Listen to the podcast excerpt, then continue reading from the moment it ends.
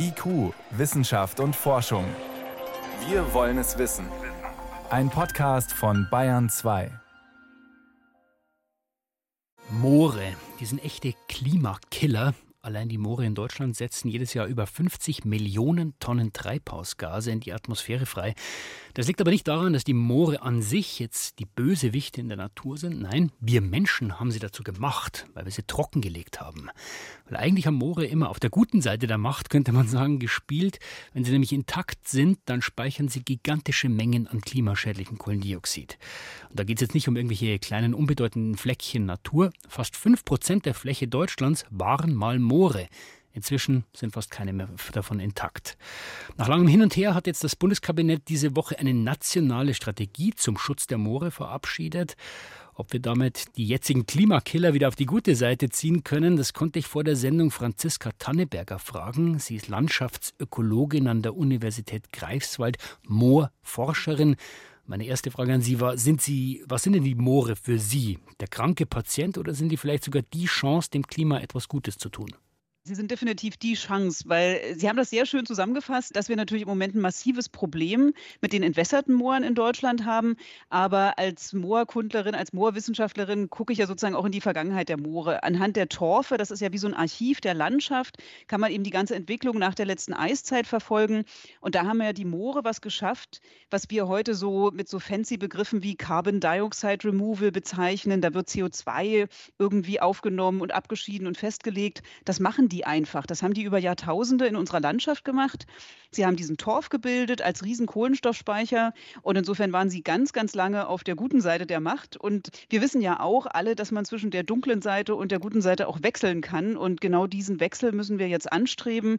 Und da zeigt die Moorschutzstrategie, die wir jetzt seit kurzem wirklich bundesweit haben, ganz wichtige Punkte dafür auf. Wie sieht denn so ein Moor aus, wenn es dann auf der guten Seite spielt, sprich wenn es gesund ist? Es sieht total schön aus, finde ich erstmal. Also wir haben ja in Deutschland zwei große Gruppen von Mooren eigentlich. Das eine sind die sogenannten Hochmoore, die finden wir vor allem auch in, in Niedersachsen, Schleswig-Holstein, aber auch in Süddeutschland. Die sind geprägt von den sogenannten Torfmoosen. Das sind ganz kleine Moose, die dort wie so ein Teppich auf dem Boden wachsen. Ähm, das ist ganz weich und fluffig, wenn man darüber läuft, weil es eben wassergesättigte Flächen auch sind. Und die können ganz tolle Farben haben, von ganz hellgrün über rötlich, gelblich, dunkelgrün. Das ist ein tolles Farbenspiel Zusammenspiel der Natur. Und manchmal stehen so kleine Kiefern drin. Und wir haben natürlich auch tolle Pflanzen wie den Sonnentau, fleischfressende Pflanzen. Also das sind ganz wunderschöne Lebensräume auch und Orte, wo wir auch Erholung finden, wo wir uns auch wohlfühlen können. Und die anderen Moore, das sind die sogenannten Niedermoore, die sehen eigentlich so wie nasse Wiesen vielleicht auch schon aus. Das sind so Röhrichte, die dort wachsen. Das Schilf ist eine typische Pflanzenart oder auch die Erle. Also auch Erlenwälder sind ähm, oft Moore und zählen eben zu den Niedermooren bei uns. Und das A und O ob ein Moor sozusagen auf der guten Seite der Macht ist, ist das Wasser. Und das sieht man ja auch relativ schnell. Steht da irgendwo Wasser, sieht es nass aus, sieht man irgendwo kleine Pfützen. Und wenn das eben nicht der Fall ist, wenn wir tiefe Gräben haben, wenn wir trockene Gräben im schlimmsten Falle haben, ähm, dann ist das eben eher so, dass es dem Moor nicht gut geht. So ist es für den großen Teil der Moore, weil wir uns jahrzehntelang äh, zu wenig darum gekümmert haben oder sie kaputt gemacht haben, um mal die Dimension zu verstehen. Über 50 Millionen Tonnen Treibhausgase setzen die frei. Wie viel ist das? Ja, das ist richtig viel. Wir haben das mal auf den Hektar zum Beispiel auch mal gerechnet. Also bei einem einzelnen Hektar entwässertes Moor sagen wir, wenn es Grünland ist, sind es etwa 30 Tonnen pro Hektar und Jahr an Treibhausgasen und bei Acker sogar 40. Da kann man zum Teil mehrfach um die Welt einmal mit dem Auto fahren. Also das ist wirklich richtig viel, was pro Hektar rauskommt. Und diese über 50 Millionen Tonnen bundesweit sind eben sieben Prozent unserer gesamten Treibhausgasemissionen. Und ich selber sitze hier gerade in einem Bundesland in Mecklenburg-Vorpommern. Bei uns sind es 36 Prozent, also über ein Drittel aller Treibhausgasemissionen kommt aus diesen trockengelegten Moorböden. Jetzt sind ja viele von diesen Mooren trockengelegt worden, damit man Grünflächen bekommt, für Rinderhaltung zum Beispiel. Was muss man denn konkret tun, um so ein Moor wiederzubeleben, also wieder zu einem ursprünglichen Moor zu machen? Also erstmal möchte ich sagen, ähm, ich hätte wahrscheinlich früher auch Moore trockengelegt. Also das hätten wir wahrscheinlich alle gemacht, weil es war die damalige Logik, es war das damalige Verständnis. Wir wussten nichts von Treibhausgasen. Das CO2 sieht man nicht, was da rauskommt. Und es ging um Ernährung, es ging darum, Land, produktive Flächen zu gewinnen und war ganz naheliegend, dass man das gemacht hat. Heute wissen wir darum, dass wir eben diese großen Umweltschäden eigentlich dadurch bekommen. Und glücklicherweise ist es eben eigentlich gar nicht so schwer, denn wir müssen diesen Prozess des Entwässerns rückgängig machen. Also die Gräben, die gezogen wurden, müssen wieder zugeschoben werden, die müssen wieder verschlossen werden, die Pumpen müssen abgestellt werden. Wir müssen aufhören, das Wasser aus der Landschaft gezielt zu entfernen. Wenn wir das wirklich angehen, wie lange dauert es denn?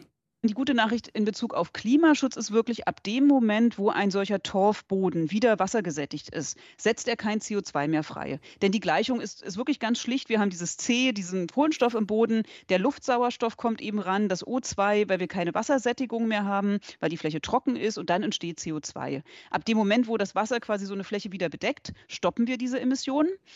Aber der Weg dahin kann dornig sein, sage ich mal. Das hat was mit Flächeneigentum zu tun. Und deswegen ist eine wichtige Botschaft auch, Moorschutz ist Kooperation. Wir müssen zusammenarbeiten, wir müssen uns zusammenfinden. Also man kann jetzt nicht hergehen und sagen, äh, lieber Landwirt, stell dein Moor wieder her. Der hat ja auch eine wirtschaftliche Dimension. Eben welche Anreize gibt es denn für Nutzer oder für Eigentümer, die Moore dann wiederzubeleben?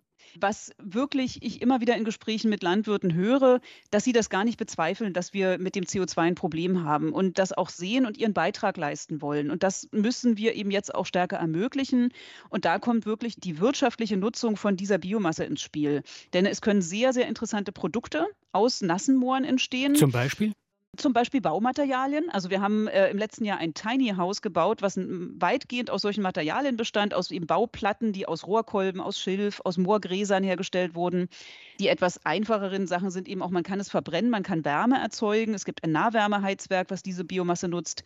Und die gute Nachricht ist eben wirklich auch, damit wir diese Kohlenstoffsenke das Moor, was es eben eigentlich früher war, wiederbeleben, können wir trotzdem obendrauf mähen, weil der Torf eben aus den unteren Teilen der Pflanzen, aus den Wurzeln gebildet wird und wir gar nicht das, was obendrauf wächst, für die Torfbildung brauchen. Jetzt hat sich die Bundesregierung nach langem Hin und Her entschieden, eben diese nationale Strategie zum Schutz der Moore aufzusetzen. Das klingt relativ groß. Ist das jetzt der große Wurf, den wir brauchen? Also reicht das aus? Also der große Wurf ist es noch nicht. Es ist das erste Mal, dass wir wirklich eine bundesweite Strategie haben. Die hat sehr viele richtige Ansätze, zeigt sozusagen in die richtige Richtung. Wir finden aber auch, dass letztlich wir noch nicht wirklich ganz langfristig strategisch das Thema angehen.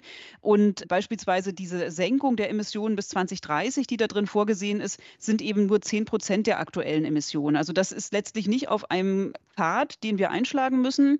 Andererseits denke ich, wir sollten das jetzt auch nicht zerreden. Es ist ein wichtiger wichtiger Schritt. Sie haben die Zahlen auch genannt. Teilweise ist es ja doch ein großer Anteil an CO2, den man da sparen kann. Da kommen wir wahrscheinlich gar nicht drum vorbei, wenn wir unsere Klimaziele erreichen wollen. Trotzdem zum Schluss, was passiert denn, Frau Tannenberger, wenn wir es nicht schaffen? Das ist für mich keine Option, muss ich ehrlich sagen, weil wir einfach eine dauerhafte CO2-Quelle haben. Und das ist entgegen dem Paris-Abkommen, das ist entgegen aller Dinge, die wir derzeit in Koalitionsverträgen, in Gesetzen verankern. Wir müssen eine Lösung finden. Und ich bin auch überzeugt, dass das möglich ist. Und dass das bei den Mooren eben so viele positive Zusatzaspekte bringt, mehr Biodiversität, mehr Kühlung in der Landschaft, Rückhalt von Stickstoff etc., dass das Beispiel und das Thema irgendwann überzeugen wird.